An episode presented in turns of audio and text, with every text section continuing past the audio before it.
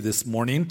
We're continuing our study in the book of Galatians. So we've gone as far as chapter 4, verse 22. That's where I'm going to begin reading. Galatians, you'll find that epistle right after 1st, 2nd Corinthians. Then Galatians, the fourth chapter. And we'll begin reading at verse 22. It's a good time to turn our ringers off our phones. And uh, we want to be focused on the things of the Lord and what He has to say to us through the written word for the next few moments. Chapter 4 of Galatians.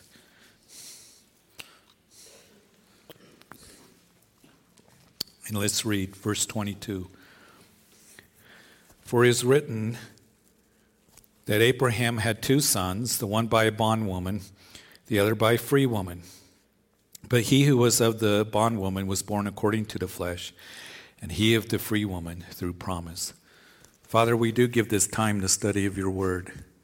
We ask that you would just speak to our hearts, and we thank you for this epistle that we learn the gospel of grace. We want to be established in it.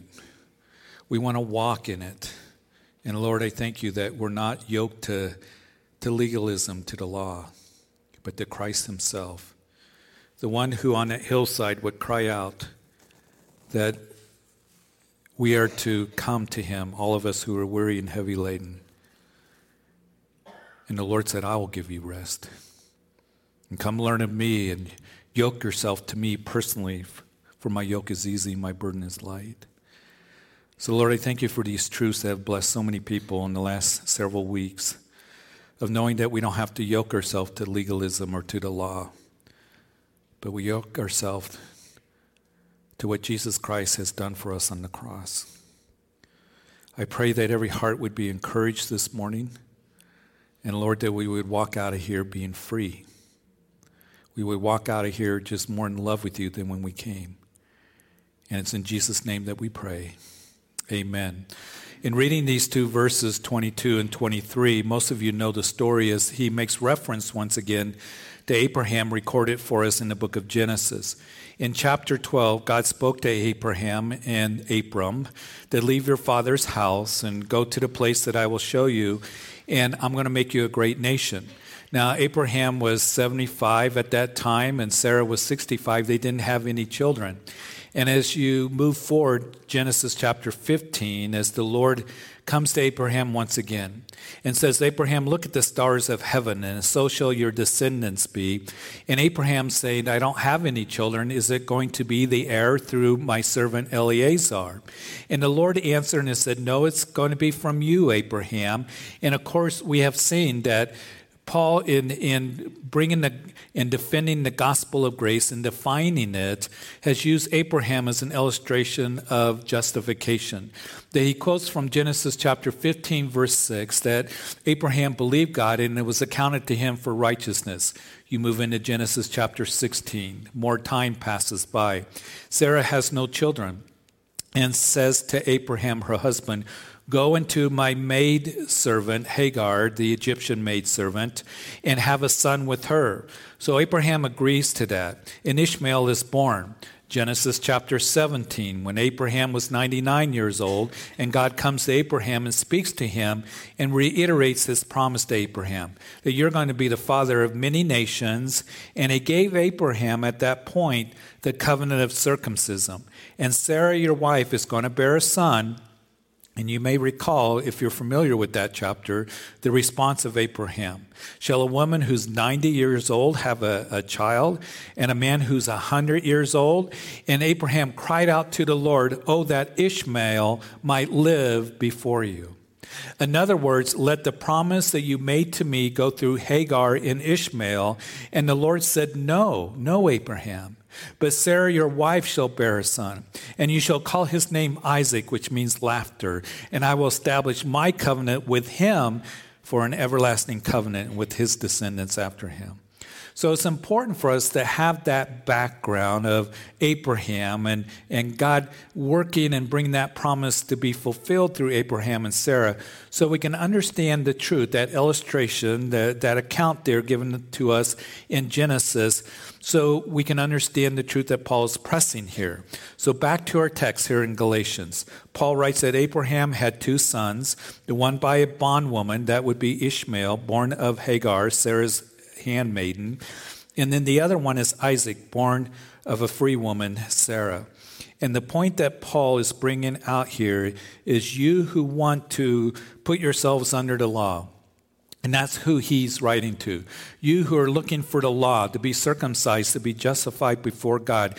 Think back at what happened to Abraham when he tried to offer God the works of the flesh. It didn't work out. It didn't work out that great.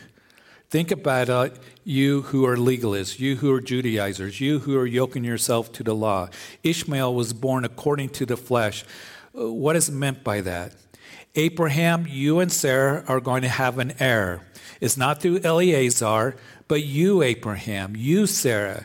And as they waited for the promise to be fulfilled, there was a problem, they thought. The years go by, and Sarah isn't conceiving. They're getting older hey, we're getting to the point of no return. It's not happening. It's been years. So, what we need to do is we need to help God out. I know that He gave a promise to us, but it seems that He needs some help from us. And it appears that God has made a promise that He really can't keep. So, let's bail Him out. Let's help Him out. Uh, if we don't do this, it's going to look bad. I mean, we're just getting started in the book of Genesis and we got a long ways to go. So we better get involved here. So Sarah says to Abraham, Husband, take Hagar, have a son with her. And that way, we're going to help God out. And Abraham says, Okay. And so when Ishmael is born, and then when he's 13 years old, and Abraham's 99, the covenant of circumcision comes. And Abraham, you and Sarah, you're going to have a child next year. But Lord, may Ishmael live, was the response of Abraham. May the works of my flesh live. And God said, No.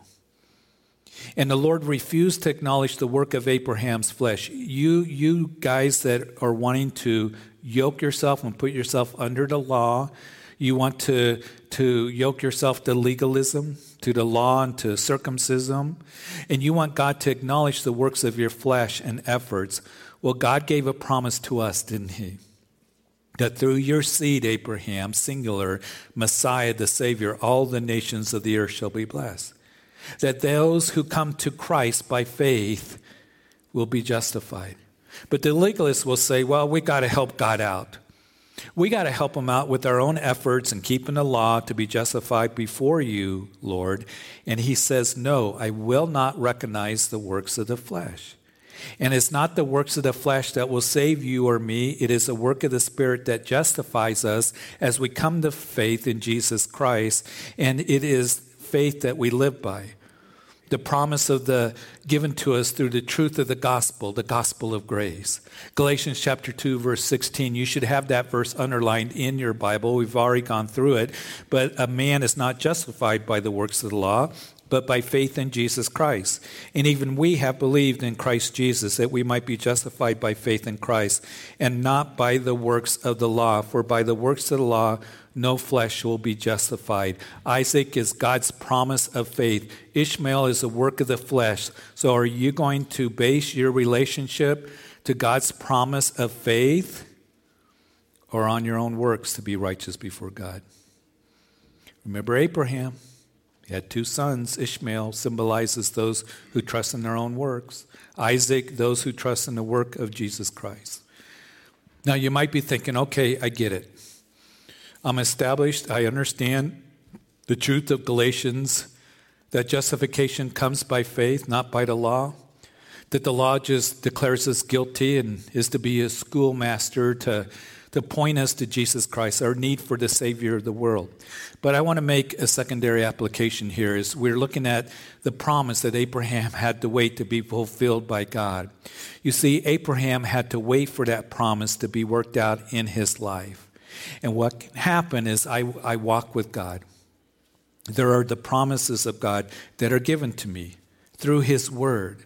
And then there's a delay in that promise being worked out in my life.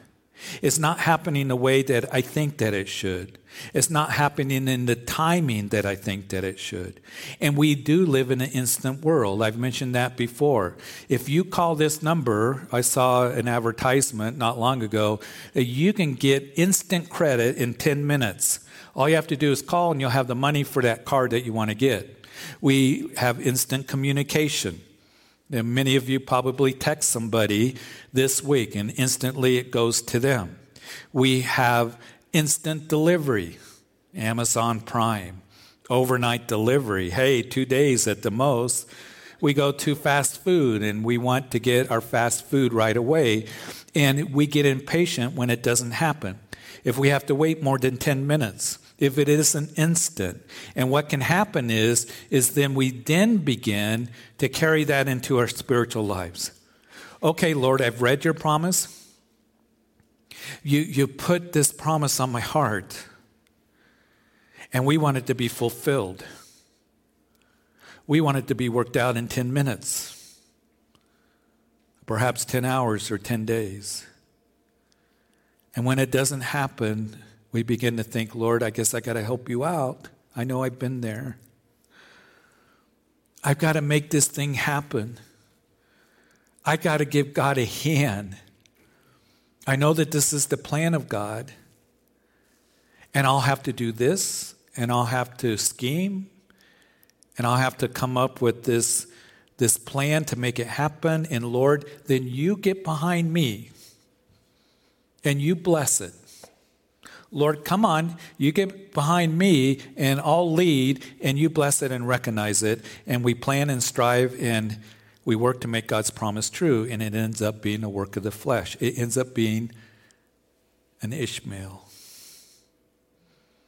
Maybe you're here this morning and God made a promise to you that He'll meet your needs. He's going to work in your situation in your life. When it comes to your children, and you've been waiting. And you wait.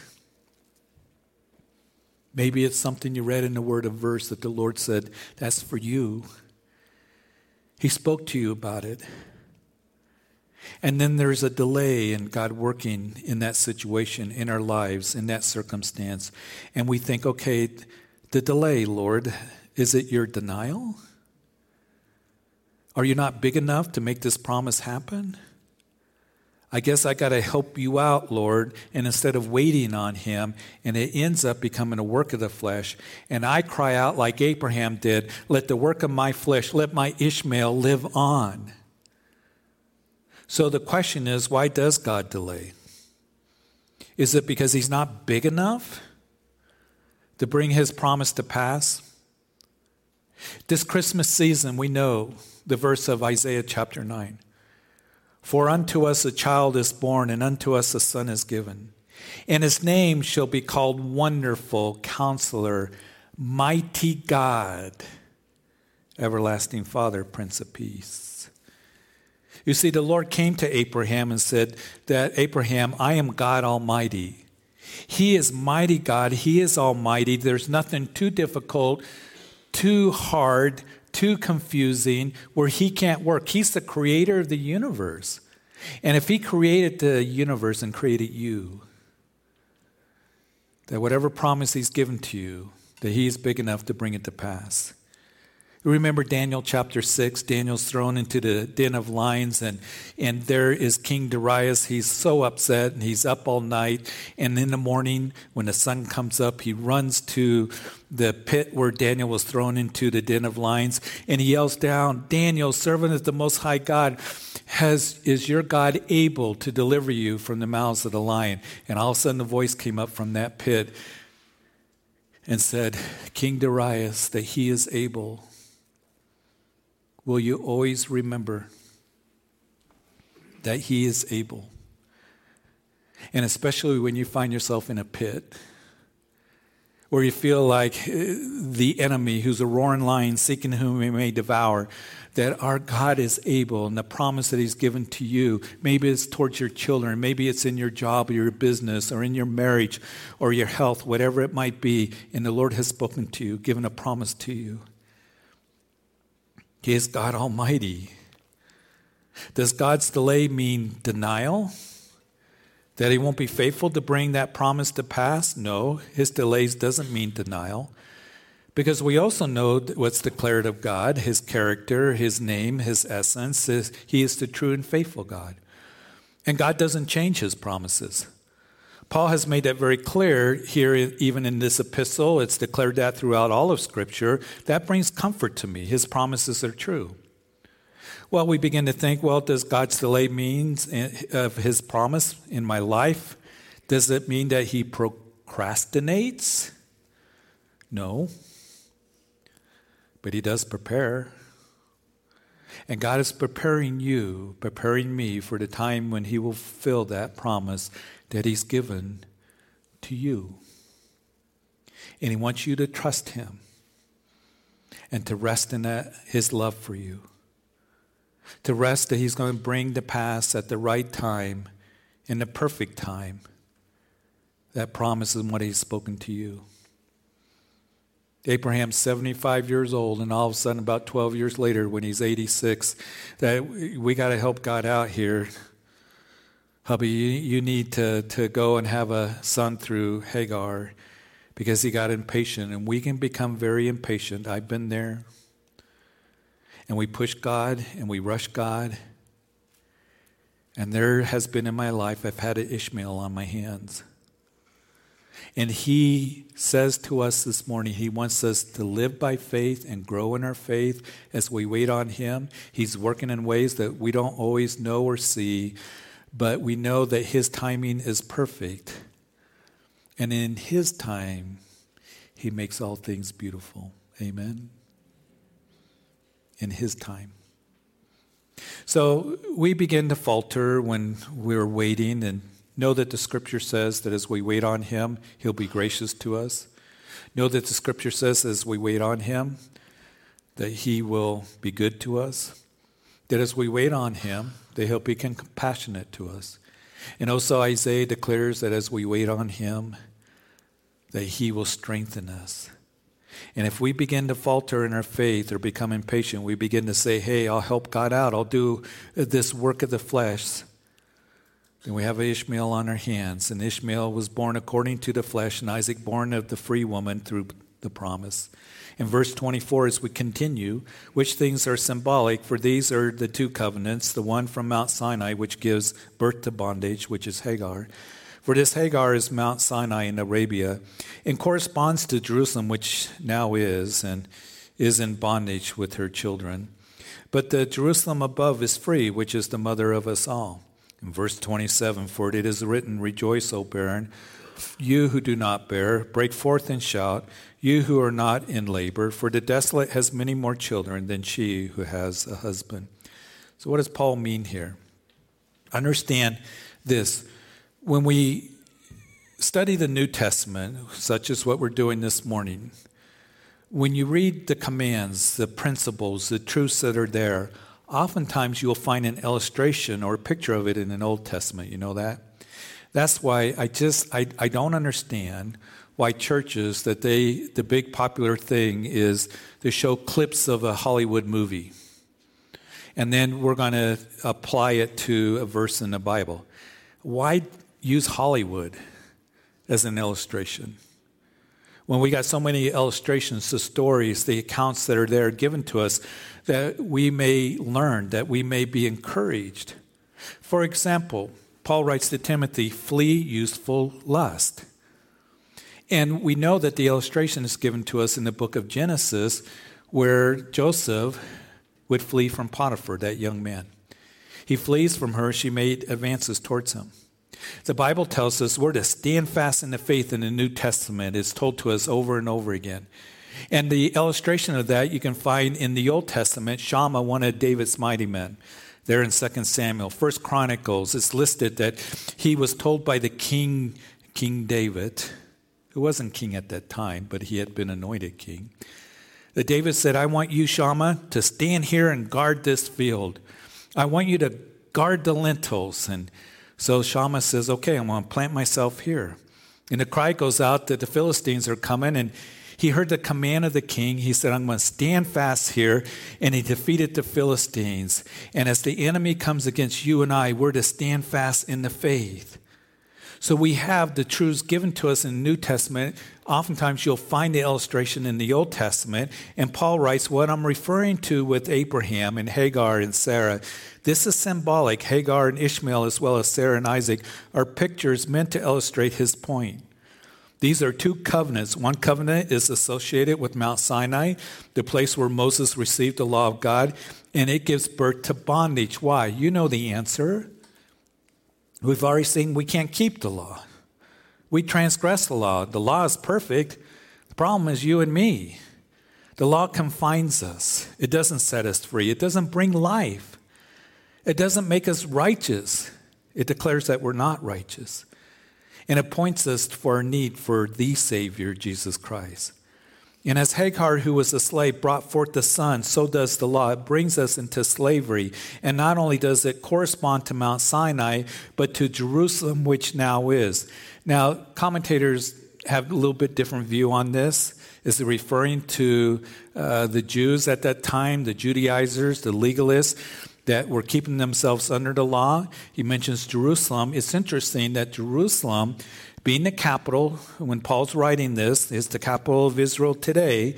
And that's where the temple was. The sacrifices were done. That's where the feasts were celebrated. But as Paul's writing this, that Jerusalem was under the bondage of Rome, occupied by Rome. So his point, just as Hagar was a slave and gave birth, it is a symbol of the law that was birthed and came forth at Mount Sinai and brought the Jews into bondage, just as Jerusalem and her children, the Jews, were enslaved to the Roman Empire. Interesting, read John chapter 8. Uh, Jesus is telling of uh, the witness uh, that comes from the Father the witness of his works. The religious leaders are very angry at Jesus. And Jesus said, You shall know the truth, and the truth will set you free. And they responded to him by saying this We're Abraham's descendants, and we have never been enslaved to anyone. It's like, really? What about the Babylonians? What about the Medes and the Persians? What about the Greeks and Alexander the Great. What about Rome that was occupying Israel at that time? What do you mean you haven't been enslaved to anyone? And so Hagar corresponds to Mount Sinai bondage, but verses 26 and 27, Sarah corresponds to the Jerusalem above. Speaking of the New Jerusalem, the New Jerusalem, I can't wait for the New Jerusalem. Revelation chapter 21. The new heaven, the new earth, the new Jerusalem, where that's going to be where we're going to be forever with the Lord. And Hebrews declares that Abraham looked for a city not made with hands, but whose maker and builder is God. You see, he looked for that celestial city. The celestial city is free, and so Sarah, who's the free woman, is the mother of all grace, and that freedom, grace, salvation based upon the redemptive work of Jesus Christ and our faith in him. So, Paul here is quoting from Isaiah chapter 54, verse 1, there when we read verse 27 of Galatians 4, that those who are coming to Christ by the new covenant, faith in Jesus Christ, they are free, whether Jew or Gentile. Having many more children, speaking of the new covenant, will outnumber the physical descendants of Abraham. Remember the promise that through your seed, singular, all the nations of the earth will be blessed, Abraham. And I can't help but think about that great multitude that's standing before the throne of God in Revelation chapter 5, singing that new song that you have redeemed us out of every tribe, tongue, people, and nations by your blood. That's the song of the church. That's us singing that song. And now Paul's going to kind of wrap everything up here in this section of chapter 4. Remember, chapters 1 and 2, he's defending the gospel of grace. Chapters 3 and 4, he's been defining the gospel of grace. After the New Year's, we'll go into chapters 5 and 6, which are very important, how it is that we walk in grace. In verse 28, though, as we're going to finish chapter 4 this morning, now we, brethren, as Isaac was our children of promise, but as he who was born according to the flesh then persecuted him who was born according to the Spirit, even so it is now. I like that. That we're children of the promise. And a promise has been given to us that when we come to Him and confess we are sinners in need of the cross of Jesus and ask Him to be our Lord and Savior, we have a promise that we become the children of God. John 1, verse 12 but as many as received him, to them he gave the right to become children of God to those who believe in his name, who are born not of blood, nor of the will of the flesh, nor of the will of man, but of God. The story of Abraham continues. Book of Genesis, chapter 21. Isaac finally, finally, finally is born. The fulfillment of God's promise to Abraham and Sarah and after Isaac is weaned, that is, he goes from the milk to eating solid food, he's a little bit older. Abraham has a feast to celebrate the occasion. You and I are to celebrate in our hearts to have great joy. When we begin to grow in God's word, we're to go from the milk of the word to the meat of the word. Remember in the book of Hebrews that the writer of Hebrews that he was concerned for those first century Hebrew believers. He said you're still dribbling in milk. You should be taking on solid food. And you and I to grow in faith, faith comes by hearing, hearing by the word of God. The way to grow, there's no other shortcut, is you keep growing in the Word of God. And you should go, all of us, from the milk of the Word, and that's what we take on when we're young in the Lord, when we first come to Christ, when we're young Christian babies. But then we grow and we take on the meat of the word. And it should be a celebration when we, as parents, when we're teaching our kids, they're young, and we're teaching them Bible stories and, and teaching them the scriptures and raising them in the ways of the Lord. And then they begin to grow, and all of a sudden they're taking on the meat of the word. It's such joy, isn't it? It's a reason to celebrate. Maybe there's somebody you're discipling that just came to Christ. And, you're doing Bible study with them, and you start to see them go from the milk of the word to the meat of the word. It's an occasion to celebrate in our hearts what God is doing. So, Isaac, he's taking on solid food. And at this feast that Abraham is having for his son, Isaac's half brother Ishmael, who was a teenager at the time, begins to mock and make fun of Isaac. And Sarah saw it and was ticked off and said to her husband Abraham, You must send Hagar and Ishmael off. We can't live together. Send them away. And Abraham was very discouraged at that time. But the Lord spoke to Abraham and said, Abraham, listen to your wife. Oh, by the way, husbands, here today, it's an illustration of what the New Testament says in 1 Peter chapter 3 that you're to live with your wife in an understanding way. In other words, the things that are important to her need to be important to you. And understand this that your wife can hear from the Lord. Oh, yeah, we lead our families. We're to leave our homes and what goes on underneath our homes and our children. We're the head of the wife to love her as Christ loves the church, but you live with her in an understanding way and know this that the Lord can speak through her. And I know that the times that Sue has said to me, there are times where I've come downstairs and she's been having her devotion and she said that the Lord gave me this verse and I just want to share it with you. My antenna goes up spiritually, my ears open up, and it's like, wow, the Lord really has spoken to you. And it has blessed me so much. So don't just dismiss her. Listen to your wife. Live with her in an understanding way. Because God says if you don't, your prayers are going to be hindered. It's one of the few times that we read in the scripture where he says your prayers will be hindered if you're not doing that. So as we read this, we know that the Lord spoke to Abraham, listen to Sarah. And Hagar and Ishmael are sent away. And Paul says, Remember that it was Ishmael born according to the flesh, persecuting Isaac. The one born according to the Spirit, it was Ishmael that mocked Isaac. Even so it is now. What is meant by that? This is important. Listen. Legalism.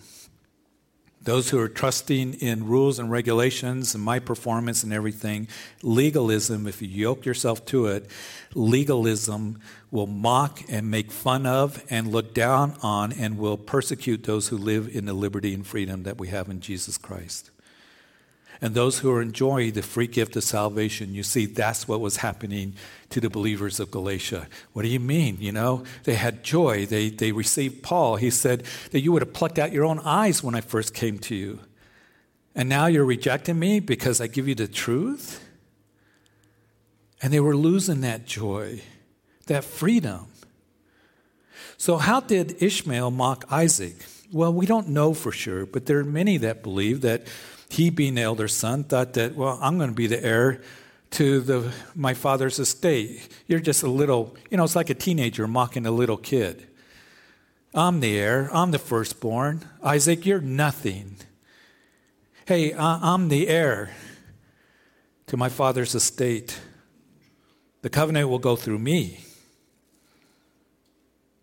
Those who look to put themselves under the law hey, I'm the heir to the Heavenly Father because I've kept the law, because I've kept the rules and regulations, my performance, some would say, and still do today, as Paul writes. And legalists mock those who are free in Christ. And they will say, What do you mean? You're the heir to the Father. You can't be. You can't consider yourself a son or a daughter of God because you don't do this or you don't keep that or you're not really spiritual and you're just a spiritual waste and you're not an adopted son or daughter. And those Gentile believers at that time, and there are those today, they have come to faith in Jesus. And now all of a sudden they're told that you need to earn your favor with God. You need to earn salvation, to have merit, and it, it, you need to earn His love.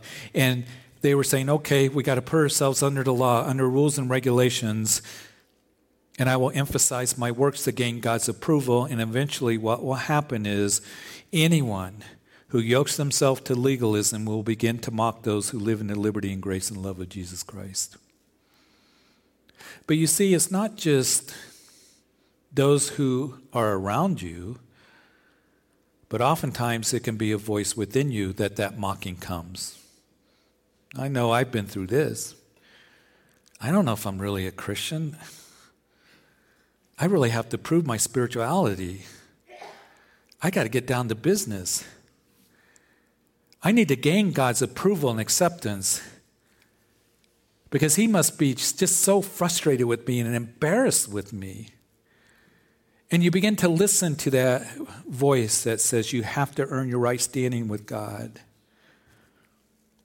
So you have those around you, the voice within you, and then, as we discussed last week, the enemy who comes to you. The accuser, the brethren who accuses you day and night, he mocks us. You're not good enough. You really aren't a Christian. How can you think that? How can you do that? The Lord doesn't love you. You need to question your salvation. It's the mocking of Ishmael. And it becomes very hard and it begins to defeat us. And we're thinking, Lord, I do love you. I believe in you. I, I want to please you, but I, I, know I'm not good enough. Uh, I, I must be such a disappointment to you because I don't pray enough and I don't read my Bible enough and I don't serve hard enough. So I better get busy. And then the focus begins to be on what I have to do to please God to be righteous before Him to really earn my keep. And perhaps some of you have been through relationships with a parent or a friend or maybe a spouse that you really had to work to earn their love. But the Lord loves you. And He proved His love for you that while you were yet a sinner, Christ died for you. And you can fall easily into the trap my faith in Christ is not enough. So, what do you do? Listen, when that happens. when Ishmael is persecuting you. Well, let's finish the chapter, verse 30. Nevertheless, what does the scripture say? Cast out the bondwoman and her son, for the son of the bondwoman shall not be the heir with the son of the free woman. So then, brethren, we are not children of the bondwoman, but of the free. This is so powerful and so important.